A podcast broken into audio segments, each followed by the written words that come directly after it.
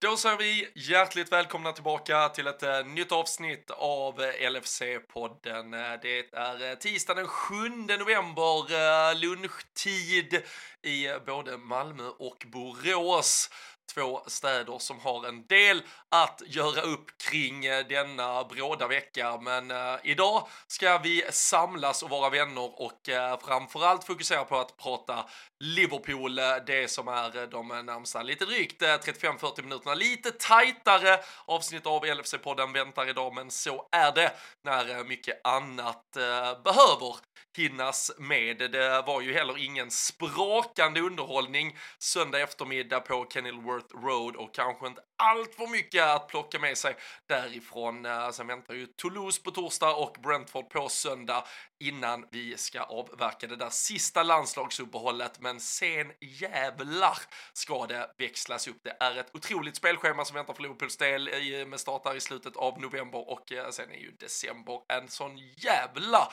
fotbollsmånad så att hälften hade varit tillräckligt i stort sett. Och eh, när vi nu går in i riktigt intensiva eh, fotbollsveckor och månader så eh, är det faktiskt jävligt kul att vi har Sportscom med oss. Eh, det är ju en ja, men, radioapp i stort sett där man kan få live-kommentering av alla Premier League-matcher. Det är framförallt de som eh, jag älskar att följa där, men också eh, SHL ifall man eh, uppskattar den svenska hockeyn. Herrallsvenskan i fotboll väntar med start från nästa säsong också.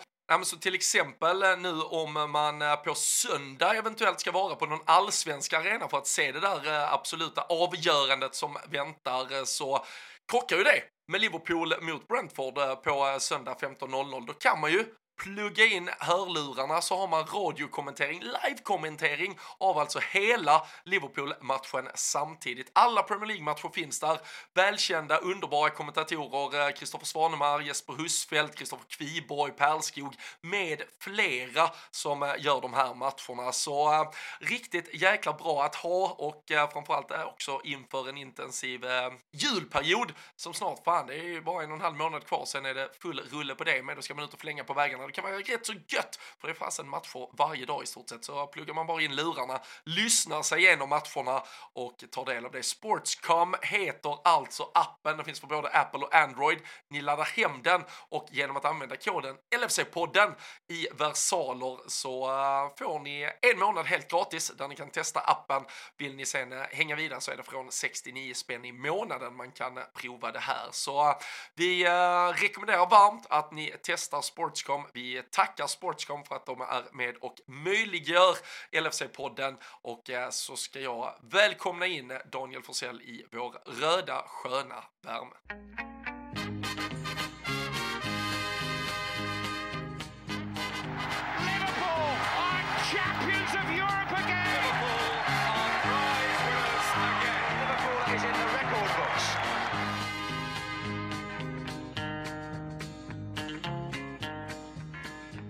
Jajamensan, då är eh, vi eh, tillbaka lite, lite senare än eh, vanligt, men, men kanske så behövde man nästan få med sig så här med facit i hand måndagkvällens Premier League-fotboll. För även om Liverpool inte spelade den under måndagen så, så var det ett sjöslag som dels påverkar en direkt konkurrent i toppen, men det var fan också någon form av jävla underhållning vi bjöds på.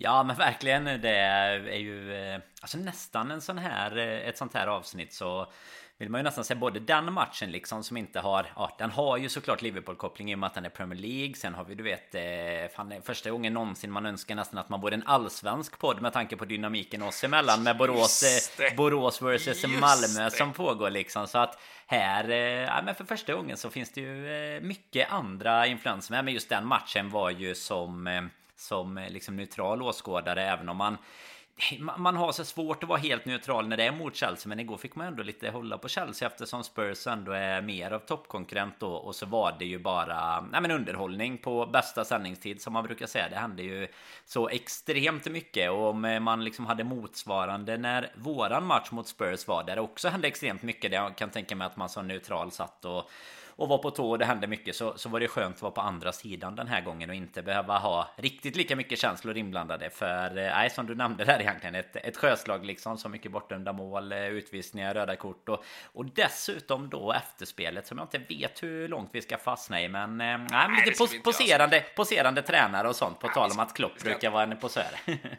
Ja, jag tycker inte vi, vi ska nog inte fastna i det för mycket här. Det finns eh, tillräckligt med, med andra poddar som, eh, som kommer uh, ta, ta de olika takesen. Men, men man kan ju verkligen faktiskt dra lite likhetstecken från de där sista 7-8 minuterna i alla fall på Borås Arena till Tottenham Hotspur Stadium ja. och liksom ytorna som gavs och ja, men framförallt också icke-kompetensen som fanns i lagen som borde bara ta sig förbi. Det var ju extremt där i den allsvenska eh, ja, men, ja, slutstriden, guldstriden eh, därifrån där det kändes som att Elfsborg såklart gick för det, Degerfors som, som inte riktigt förstod att de borde ha gått för det. Det var två mot ett lägen och tre mot ett lägen till höger och vänster och sen då eh, Chelsea igår som inte verkar förstå att man får lov att bara spela in bollen där på offensiv planhalva och springa igenom och göra mål. Det har varit eh, det har varit märkligt. Det har, det har varit en söndagkväll och en eh, måndagkväll som eh, i alla fall har gett en fotboll på, på något sätt som har fått känslor att bubbla som, som det inte alltid får,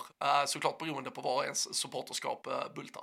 Ja, men så var det ju. Vi hade ju det som vi uh som vi oundvikligen måste komma in på som kanske var det tråkigaste med hela, hela fotbollshelgen då om man ska se det hur, hur personligt så att vi får väl hålla oss borta ifrån det så, så länge som möjligt men nej fan det var det var riktigt eh, sjukt om man bara ska ta en, en sista grej om matchen sådär igår. Det var ju riktigt sjukt att med då när eh, Spurs till slut fick sin, eh, ja men smaka på sin egen medicin eller vad man ska säga och, och testa att spela med nio man. Att man då står hela laget på halva plan. Alltså det är ju för underhållningens skull för oss är det ju roligt. Men alltså hade Klopp spelat så mot Spurs när vi, alltså då hade jag undrat vad fan det, det var som hade smält i, i skallen på honom. För jag menar alltså att det är Chelsea, de vinner ju med 4-1 till slut. Men Alltså hade det varit, hade det varit ett Liverpool-lag eller de flesta andra lagen i, i toppfotboll, det hade ju blivit hade fan blivit 12-1 eller någonting i slutändan eh, om de bara hade tagit tillvara på liksom de ytorna och de chanserna ja, som bjöds. Jag noterade att vi hade en match i damallsvenskan här i helgen som slutade 15-1 och det, det, känns väl som hade det varit uh, Sala, Diaz, Nunes. Uh, nu, nu, är det väl inte rätt uh, tisdag morgon här att slå ett slag på David Nunes uh, målskytte, men nej, det är ju klass.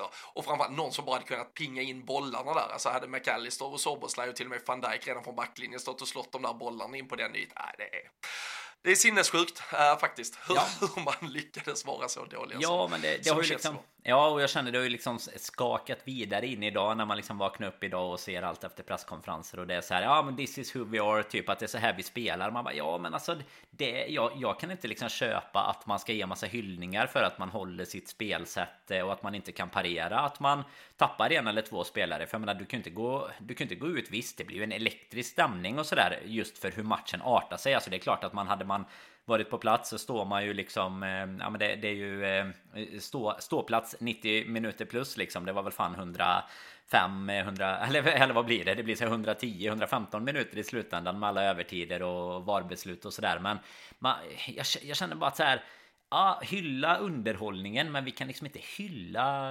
Spurs för att de försökte stå upp för något eget spel när de förlorade med 4-1 liksom. Det, nej, de grejerna köper jag inte riktigt. Jag tycker det var mycket nej. som var, var märkligt där i, i, efterspelet och att de kommer lite lindrigt undan, men det kanske är för att de har varit ett eh, topplag och varit så underhållande så här långt in på säsongen.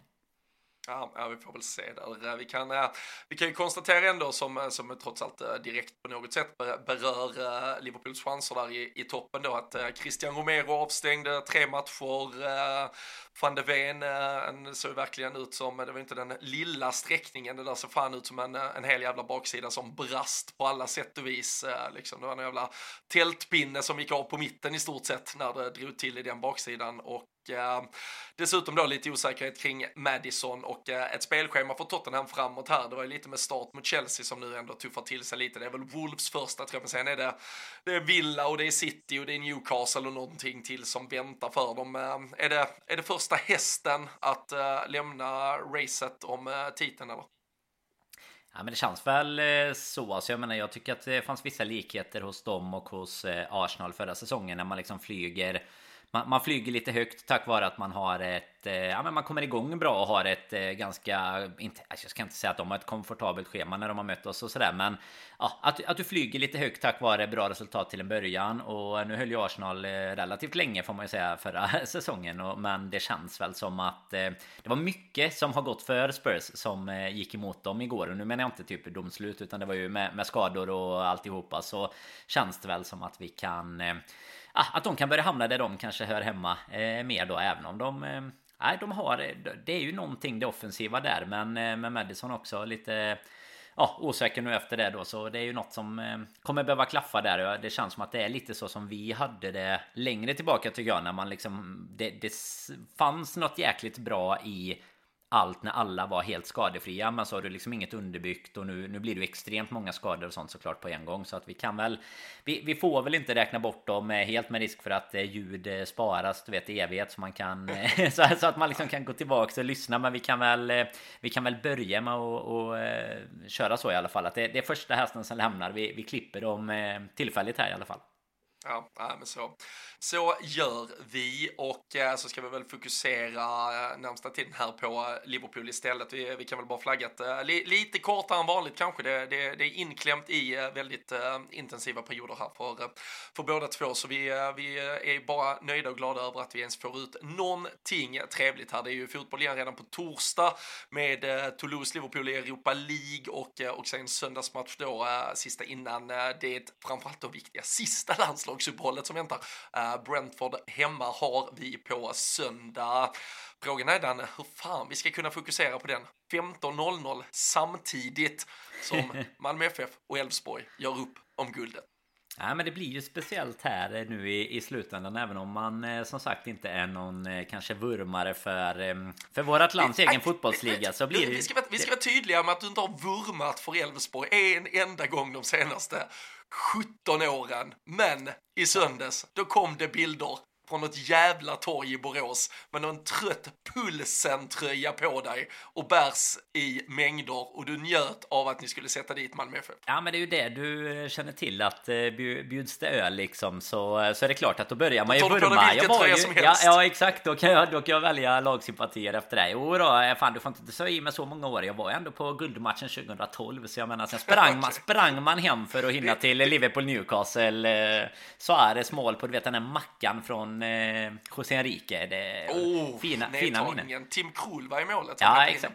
Det, det, är så, det så man minns eh, guldmatchen, att man hann hem till att se det målet. Hade man ju haft ångest det, annars. Det, det är skönt för dig i alla fall. Man ser ibland folk som så här diskuterar, ja men jag tror jag har varit på si och så många matcher hit och dit. Du kan ju bara räkna, det är bara att räkna guldmatcher ja, ja. på 2000-talet så vet du exakt hur många du har varit på. Ja, ja, helt på, perfekt. På ja, Nej, men det, det, blir ju lite, eh, lite kul när det, men det hade ju varit roligare med, eh, roligare för staden framförallt om det hade blivit ett firande. Nu är, ser det ut som att det är fördel dig i, i den interna poddkampen här om vi liksom ska koppla våra sympatier till allsvenskan, även om vi kommer ha glömt det på söndag kväll, måndag sen så, så minns vi inte vem av dem som eh, vann knappt. Nej, nej men så, så kommer det såklart att vara. Men eh, nej, alltså söndags, eh, om vi då pratar om en, dels en eh, allsvensk guldstrid och vad vi sen toppade av den här Premier League-helgen med under måndagen så, så var väl de där eh, 90 minuterna plus eh, tillägg på eh, Kenilworth Road bland det fan i mig deppigaste man har sett på länge. Det var ju ett Liverpool-lag som ställde upp eh, vad jag tyckte var starkast möjligt. Vi fick se den här eh, justeringen att man eh, testar att trycka ut en mittback till vänster. Eh, Joe Gomez fick förtroendet där. Eh, Jarell Kwanza hade ju varit väldigt bra mot eh, Bournemouth och det var väl mycket snack kring att han också skulle kunna vara ett alternativ i, i den där mixen. Eh, offensivt så hade vi framförallt tillbaka Luis Diaz på bänken, vilket var eh, jävligt glädjande. Det kom ju bara, ja, men i stort sett efter vi hade spelat in senaste avsnittet, att han ändå var ja, men delaktig uh, kring träningsanläggningen under de där dagarna när man inte riktigt visste status på honom och uh, bara att han hängde med till, uh, till Luton var ju såklart uh, underbart. Och det, alltså, allting kändes ju som att vi var, var rätt förberedda för det, men det kändes som att eh, det fan var slut i tanken eller att hela jävla laget bara fick pyspunka för med all respekt för att Luton såklart gör det bra och det är ett uppställt 5-4-1 och de, eh, de faller djupt så in i helvete och de eh, gör ju anti-Spurs och verkligen stänger ytor.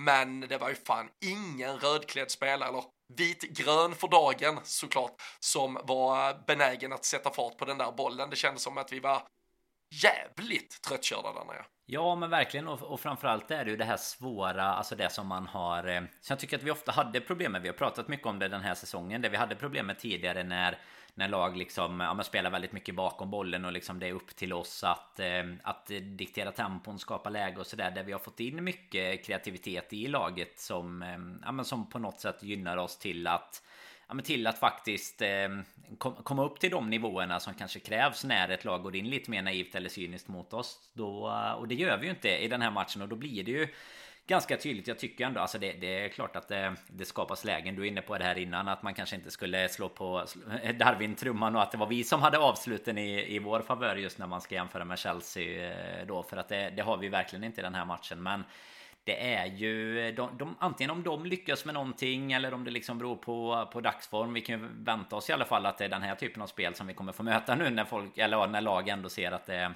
att det gick att plocka poäng. Eh, men eh, det är lite som du säger också. Det känns som att vi inte riktigt kommer upp kanske i den nivån eller det tempot eller det vi önskar. Och nu är det ju som som vi säger, det är tätt poddande, vilket innebär ett tätt matchande. Eller om det är vice versa. Så eh, nej, det kommer ju krävas i många matcher framöver att vi att vi verkligen kommer på en ny nivå. Att vi lyckas luckra upp den här typen av motstånd på ett helt annat sätt än vad vi ju tyvärr lyckades med i söndags. För nu blir det ju ändå då ja, ett Arsenal som förlorar, ett Spurs som förlorar, liksom så här, ett Aston Villa som förlorar för den delen där innan oss. Så det är, vi, vi, vi plockar en pinne på många av toppkonkurrenterna. Men det är ändå så här, det är jävligt jobbigt att det inte var ytterligare två eh, när vi ändå ja, hade chansen. man kan ju jävlar i, i, i hoppet här se, se glas som halvfulla eller halvtumma med tanke på att det, det, kanske, det kanske var en sån där runda där det skulle skrälla till höger och vänster och att vi då ändå löser en poäng eh, kan ju vara värt något i slutändan och det är väl först efter 38 vi, vi kommer veta om det var en eh, vunnen poäng eller två förlorade så, så det är jävligt svårt och det är klart att det ändå är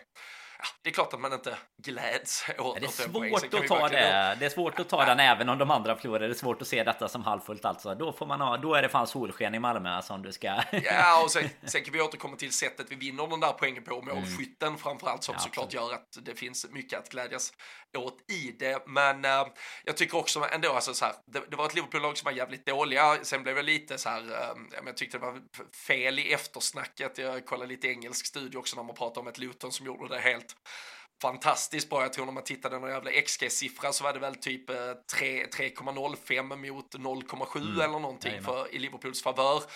Och sen kan man ju då tycka om Liverpool skapar så mycket, eller skapar så mycket, men tillräckligt klara målchanser så ska vi såklart också vinna matchen. Och det är ju såklart en diskussion som har uppstått kring Darwin Nunes här också, där, där man då känner, och vi, vi har ju med all rätta berömt hans säsongsinledning, man har känt att, eh, jag menar alltså växeldragandet kring hur han dessutom har utvecklats i, i det uruguayanska landslaget med Bielsa, det är en hårdare arbetsinsats, han känns lite mer robust framför målet, vi kunde skratta lite åt den där Toulouse-incidenten senast när han driver igenom hela laget till slut i stort sett och ska lägga in den i öppet mål. Men nu kommer ju ändå en match där bristen på hundraprocentigt avslutande kostar oss snarare. Och eh, sen, sen såg vi något, alltså som jag tolkade, Salah blev väl avvinkad för offside, men jag tror när man tittar i reprisen så är han ju inte offside, så målet hade ju stått om den hade gått in så att säga. Men eh, det är ju ändå ett, eh, alltså en, en, en samling insats av den här matchen där det skärpan inte riktigt är där och eh, nu ska vi inte gå i fällan att återigen jämföra med en Erling Haaland, men det känns ju som att han hade ju dunkat in två, tre stycken för att sitta i en sån här match. Ja, men det känns det som och det är väl alltså så här, vi, vi sitter ju här för en eh, ja, men någon, någon vecka sedan drygt och, och istället tittar på statistik som säger att nu levererar han ju eh, ofta och när, när han spelar liksom och gör gör mål. Du tar Toulouse där som ett exempel. Då, då gör han ju ändå match i, eller mål i den matchen ändå liksom och sen att eh, situationen leder till mål och så. Men det är väl det här som som, som var lite genomgående problemet även under eh, debutsäsongen här och därför han fick så pass mycket kritik. För jag menar, tittar man på det till syvende och sist så är siffrorna som vi har sagt innan helt, eh, helt okej. Okay. Men det var väl det att han hade ju en sån enorm potential i, eh, tittar man på till exempel XG då så var det ju där när, när laget kanske inte funkade jättebra men han funkade som vi, alltså som han ändå hade extremt bra statistik på skapade chanser, expected goals och så vidare, men inte kom upp i det antalet mål. Och det finns väl såklart en rädsla när man då kopplar tillbaks till matchen i söndags, eh, att man såg någonting som påminner mer om, om den Darwin Nunes än den som vi ju har fått eh, bekanta oss mer med denna säsongen. Sen är ju vi, vi, får väl så här, ja, tar man bort Toulouse då man så här en gång ingen gång för den här matchen. Man kan vrida och vända på det och säga att man ändå är på på rätt ställe när det skapas och sådär. Men, men det är ändå sådär i de här matcherna så eh, ja, beat Dross win the League. Det var väl också senaste avsnittet. Så jag menar, då är det ju extremt viktigt att i alla fall någon av de här chanserna eh, sitter i mål istället. Ja, och det, det blir väl lite det som är, blir hans eller, som gör det så svårt att analysera. För samtidigt målet han gör mot Bournemouth, det ska ju inte vara mål så att ja, säga. Alltså det är ju ett, det är ju ett eh, extra ordinärt mål på alla sätt och vis. Där, där nio av tio anfallare antagligen hade hållit bollen, låtit typ en vänsterback komma på överlapp och petat ut bollen där. Och så är, så är det en icke-sekvens. Så där skapar han ju ett mål och ett avgörande och kanske undviker att vi går till en straffläggning där vi åker ut och, och därmed håller oss kvar i en titel, eh, titelstrid eller en, en chans på en pokal i en, i en tävling vi, ja, men vi alltid såklart gärna vill vinna. Vi vill vara med och vinna allting vi kan och sen, sen däremot så bränner han öppet mål från en halv meter eh, ett par dagar senare och då är, då är det såklart det som fastnar på nätet. Så det är väl det är ju tajmingen och, och som sagt det är, det är ju när man då gör den här missen i 1-0 underläge istället för 3-0 överläge mm. som man måste ja, tugga i sig den och känna hur fan den svider när man sväljer ner den. Men eh, jag, jag, tycker ju fortsatt att Darwin Nunes och hans, alltså återigen det här presence och hans närvaro, hur, hur mycket han ändå, han är ju a handful för det, för det här jävla försvaret he, hela matchen och det är ju två, tre lite halvliknande situationer från Bournemouth-matchen där han ändå viker in för till bra avslut, det leder åtminstone till hörnor varje gång tror jag. Det är ett ribbskott som är, det är ju ett mycket svårare avslut där han ändå gör mer av situationen än vad den kanske är från början, framförallt med en nedtagning också. Så det, det är ju svårt, jag, jag tycker det är, han blir ju såklart sinnebilden eller symbolbilden för den missade chansen och den missade tre poängen. Men det är ju kanske sju, åtta andra spelare som gör klart svagare insatser rakt igenom och bidrar väldigt mycket mindre till Liverpools chanser att försöka vinna den här matchen. Ja men verkligen, och alltså som är mycket mindre inblandade. För jag tycker också att det blir så här eh, det, det blir lätt att man får bära något sorts eh, hundhuvud liksom beroende på utfallet av de, de eh, prestationerna. Alltså inte, inte på hela din prestation utan på de prestationerna som syns. Lite det du är inne på. Han är ju ändå med på de lägena. Han är inblandad. Han, eh, han kommer rätt. Han står rätt. Och sen att kanske inte då utfallet blir ja, exakt det man hade önskat. Lite motsvarande som om en målvakt gör en, en supermatch. Eller om man har gjort en supersäsong men sen gör du någon avgörande tabbe som, eh, som innebär att eh, du förlorar en match. Då är det klart att då, då fokuset hamnar ju bara på den tabben. Det handlar ju inte om att du gjorde tre superräddningar som du kanske borde ha släppt in tidigare. På samma sätt kan jag tycka som anfallare att det blir lite den biten här att du blir liksom så här, du blir ansiktet för ja, förlusten tänkte jag säga. Nu är det ju faktiskt ett kryss till slut, men det, det känns ju absolut som en förlust. Men där, där det kanske då som Där man känner att vi som lag borde ha kunnat prestera tillräckligt mycket bättre med även på andra fötter då för att det skulle, skulle kunna bli ett annat utfall i slutändan. För eh, sen blir det väl automatiskt att det är dit man går för att man tycker så här okej okay, det är något av de de lägena som du ändå skapar som ska sitta men eh, jag kan ändå hålla med dig där om att eh, man, man känner ju att att du är inblandad och att du liksom kommer ett läge och att du är där. Det kommer ju i slutändan lite som det vi pratade om förra säsongen. Det kommer ju innebära att det blir slutprodukt till slut. Sen att vi ju tyvärr kommer ha den här typen av matcher kanske där eh, där det inte är den ständiga leveransen på ett mål eller två mål varje match utan det kanske istället blir lite proppen ur någon, någon match och sen så blir det tyvärr då eh, den här typen av insatser också. Det, det, kommer vi väl säkert fortsätta ha och det är väl då man behöver också ha den här eh, bredden där vi liksom har delat upp det på alla. Nu kommer ju Diaz in och gör ett, ehm, ett mål såklart och, och Salah har ju stått för kanske den kontinuiteten. Men det är, eh, det är väl där vi också behöver hitta ett recept att eh, skulle det vara så att det är ganska många andra som inte kommer upp i nivå så behöver vi ha dem som, eh, som kanske kan döda det på ett annat sätt i, eh, i en sån här match då. Och det, det blir ju tyvärr inte Darwin den här gången. Men eh, jag tycker det är svårt att man ändå ska liksom kasta det på honom utan det blir snarare att det syns eh, för att det är han som är, är på rätt plats och lite som du är inne på är du då på rätt plats där så kanske det är många som som egentligen borde få mer kritik för sina insatser för att de inte är inblandade på det sättet man förväntar sig då. Ja, nej men eh, så, så är det absolut och ehm, jag, jag tänker bara också ehm, annars ehm, det, det här då valet att eh, inte spela eh, Costa Simicas, Joe Gomez in istället. det, det finns väl också två sidor av myntet att eh, välja här. Eh, man kan väl absolut eh, tycka att vi inte var så, liksom, vi fick inte till det riktigt offensivt hela laget. Formationen gav oss inte de bästa förutsättningarna eventuellt. Samtidigt är det ju också efter vi gör bytet som vi släpper in ett mål om man vill se det på det sättet. Men det jag tycker är märkligt kanske med det är snarare hur vi väljer att agera utifrån oavsett egentligen om man spelar en, eh, en Joe Gomez eller en Costa Simicas. Det jag blir lite men, konfunderad över kring vårt sätt att bygga bakifrån när vi möter så här lågt stående, det är varför vi alltså, river vårt hår, eller jag river i alla fall mitt hår kring att trycka upp Trent Alexander. Vi har spelat den här jävla inverterade ytterbackslösningen. Fine, och i jättemånga matcher när ytor ges centralt, använd det. Men när man möter såna här jävla köttmurar förstår jag inte varför Trent också ska in och stå på den minimala yta där Alexis McAllister, Eh, där en Gravenberg, Stan Soboslaj inte ens själva hittar någon jävla yta att spela fotboll på. Det hade ju varit mycket bättre att Trent hade kommit och eh, gett eh, understöd till en Mohamed Salah så att de två hade kunnat väga sig förbi till exempel den där femte jävla backen som står längst ut till vänster.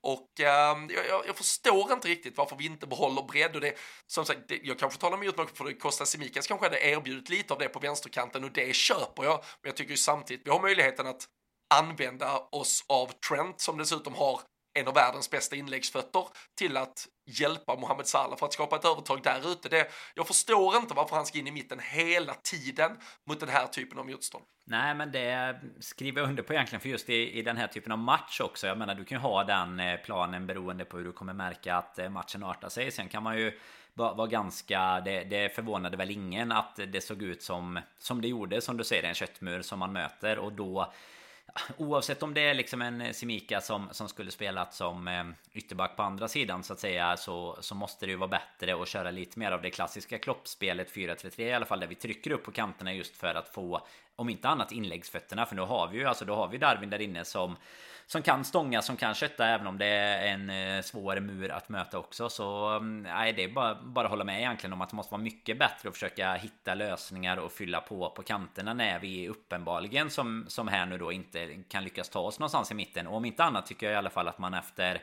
Alltså 20 minuter borde ha insett det och, och kunnat göra om det lite för det, alltså inte just kanske att man ska byta in en Smikas på andra kanten utan snarare då att du bara bestämmer att nej men okej nu kommer nu går vi back to the basics här lite nu är det Gomes då som får, eh, får agera vänsterbacken då på på motsvarande sätt men att, eh, ja, att man kanske då försöker bygga upp det snarare längs högerkanten eh, för att få in de bollarna. Det fanns ju dessutom någon, någon riktigt sjuk eh, statistik där på att alla mål som eh, Luton hade släppt in kom ifrån den kanten från, eh, från start. Det var ju när man, när man gjorde sin FPL-scoutning om vem man skulle kaptena där mellan Salah och Haaland som man eh, trillade över det. Så att det, det fanns ju verkligen en fog för att vi skulle lyfta på våran, alltså utgå mycket från våran högerkant också. Där dessutom den spelmässiga kvaliteten, även om den är hög eh, rakt igenom laget, är liksom på yppersta världsklassnivå så, så det tycker jag också blir lite, nej det blir lite dålig coachning på något sätt att man ska försöka få in Trent i en yta där det redan är fullt med, alltså dessutom som en sån här match då där det är fullt med kreativa fötter. Det är ju en annan sak när vi påbörjade det experimentet att du antingen gör det mot liksom bättre lag där det kanske finns mer ytor eller finns mer funktion för det. Men också i liksom ett annat typ av mittfält innan vi hade alla de här spelarna på plats. För just nu finns det ju faktiskt tillräckligt med bra fötter inne på innermittfältet utan att vi ska behöva skicka upp Trent där eh, tycker jag. Och får vi dessutom inte ut något av det som nu i söndags i ett sånt läge då, då måste det ju vara bättre att få påfyllnad ifrån kanterna. Och, och ska vi gå tillbaka till Simikas eller Gomes där så har väl, eh, alltså framförallt du såklart, men vi är ganska gemensamt och, och de flesta tror jag i mm, alltså Liverpool-supportrar överlag varit ganska överens om att man är beredd att testa någonting annat än att köra liksom Kostas nu fram tills dess att Robertson är tillbaka.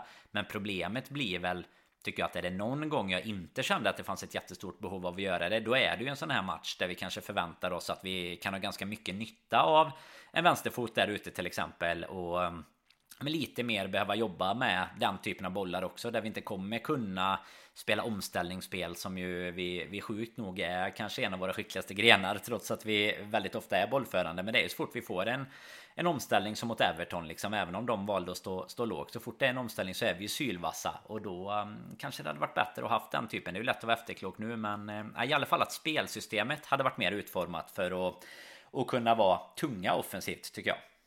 Ja, och jag tycker också, jag tycker inte vi får, uh, alltså nu, nu såklart, alltså jag, jag höll på att säga att vi får inte effekt på bytena. Det är klart, alltså Luis Diaz kommer in, han gör målet, Harvey Elliot har blivit inbytt och det är han som assisterar. Samtidigt så är det ju byten som då renderar eller resulterar i ett 1-1 mål. Jag, jag tänker väl snarare på byten som görs där runt timmen som jag förväntar mig ska leda till att vi tar taktpinnen rejält och eh, pulveriserar och eh, kör över och eh, på så sätt vinner matchen. Ehm, att, ehm, alltså, jag tycker det är helt rätt att slänga på Gakpo och Elliot, men jag, men jag tycker väl det är märkligt kanske att Diogo Jota och Soboslaj är de som kliver av. Där hade jag nog snarare plockat Alexis McAllister och Grabenbergs, för, för jag tyckte att McAllister kom helt fel in i den här matchen. Jag tyckte han var ganska svag genomgående. Soboslaj hade nog med tanke på de ja, väldigt få hoten Luton hade så hade han i så fall säkert kunnat gå ner lite på det där mittfältet. Cody Gakpo har vi sett spela eh, på ett tremannamittfält även mot bättre motstånd än Luton och är det något han har så är det ju väldigt fina fötter i ett länkspel tycker jag där man kan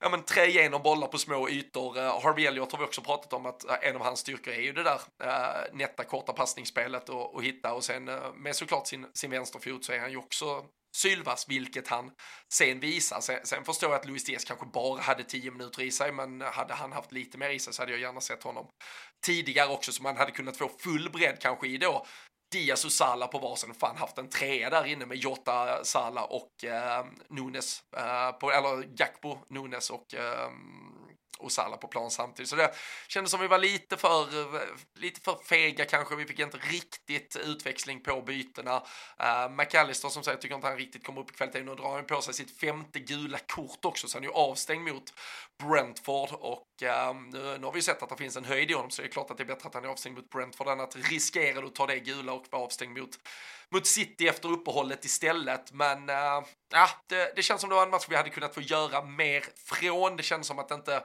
någon riktigt var där mentalt och äh, den som kanske borde ha varit där om man säger, sämst mentalt med tanke på förutsättningarna. Det är ändå han som till slut eh, räddar poängen där och det var väl de scenerna man kan ta med sig som ungefär det enda från Luton när Luis Diaz får nicka in, eller fan, forcera ja. in 1-1 målet. Ja men verkligen och det är ju, det är ju liksom ehm, ja, fint och symboliskt bara i sig eh, att, eh, att det är han som får göra det. Men jag tycker också det, för att avsluta det kring bytena där, så tycker jag ju att vi, det vi har varit inne på mycket den här säsongen, vi har ju den, den största liksom eh, utropstecknet av alla just i den frågan. Det var ju den matchen vi har återkommit till så många gånger när du byter ut en Mohamed Salah mot Chelsea det, det är liksom Soboslaj åt, även om du inte får ut exakt vad du vill av dem just då Så tycker jag att det finns mer Alltså lite som du är inne på där Alltså mer i de fötterna I alla fall just nu och vad de har visat den här säsongen Som skulle kunna komma och, och överraska Än vad det finns i Ja men hos till exempel McAllister hittills. Så att det är också en sån grej, alltså när det är en sån här match där vi ändå, alltså nu, nu är det klart att det är Luton till slut som tar eh, ledningen och sådär, men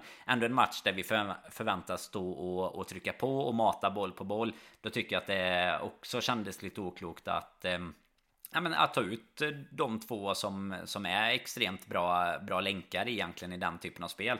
Sen går man tillbaks till målet då så är det ju som sagt det är skönt att man eh, till slut eh, Ja att vi, att vi gör målet och att vi får pinnen även om det som jag var inne på innan känns som mer eller mindre en förlust med tanke på um, vad man borde få med sig när man möter ett lag som Luton. Men eh, nej, det är väl härligt att eh, inhopparna får göra det. Sen satt det ju långt inne och det var eh, en, en bra bit in på stopptiden liksom. Men det är ju svårt att känna någon, alltså oavsett vad vi får med oss och vad vi lyckas forcera in så, så är det väl då för Diaz såklart. Annars är det Svårt att känna jättemycket glädje efter en frustrerande söndag. Och så får man lägga till frustrationen här som bara ligger över hela staden i Borås såklart efter ett missat SM-guld. Även om ja, det, det, inte påverkar ens eh, egen mentala sinnesstämning. Ett ständigt, ett ständigt mörker i, i Borås. Det är det här gråa, det är det gråa molnet som ligger över staden. Nej men, men just med, med liksom... Eh, nej, det, det vi hade väl, vi satt ju och snackade om det så här. Men det var men... ju en sån där, fan, men har man inte, alltså, ja, ja,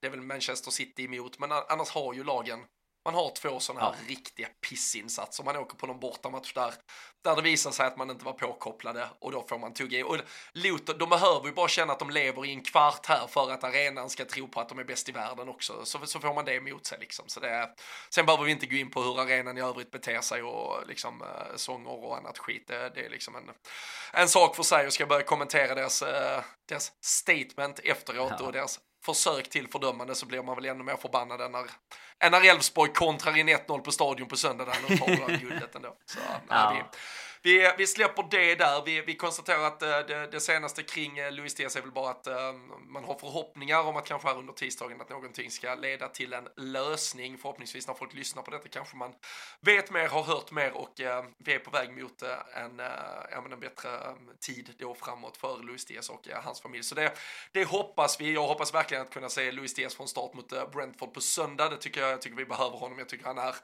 ja, men han är den där jävla energiknippet. Han är, han är ja, men ett ständigt hot på alla sätt och vis. Eh, vi pratade om han efter Everton-matchen, hur han hela tiden eh, ställde de berömda frågorna till den där jävla högerytterbacken oavsett vem de hade där och bidrog till det mesta. Så uh, Luis Diaz in så snabbt som möjligt och uh, vi lär väl få se ett ganska roterat Liverpool mot uh, Toulouse istället. Vi har ju vunnit tre raka i Europa League, en fjärde raka så är vi mer eller mindre, lite beroende på vad som händer innan, så har vi kanske till och med säkrat gruppsegern, vi har i alla fall säkrat någon form av avancemang och sådär. Så det, ja, det ska lunka på och så är det på söndag vi växlar upp den. Men uh, nu måste vi tyvärr växla ner för vi har inte så jävla mycket mer tid den här inklämda tisdagslunchen. Nej, det är ju tyvärr så. Men får ge dig, jag får ge dig två snabba då bara för att vi ska skicka upp något inför. Eh, det ska inte, vi, vi liksom behöver inte prata om rotationen och vad vi ska sätta mot Toulouse. Men om vi då ska, ska till Brentford och välja mellan Gomes eller Simikas och sen eh, behöver vi ha in eh, någon på mitten också istället för eh, McAllister. Vilka får Bylunds förtroende på söndag?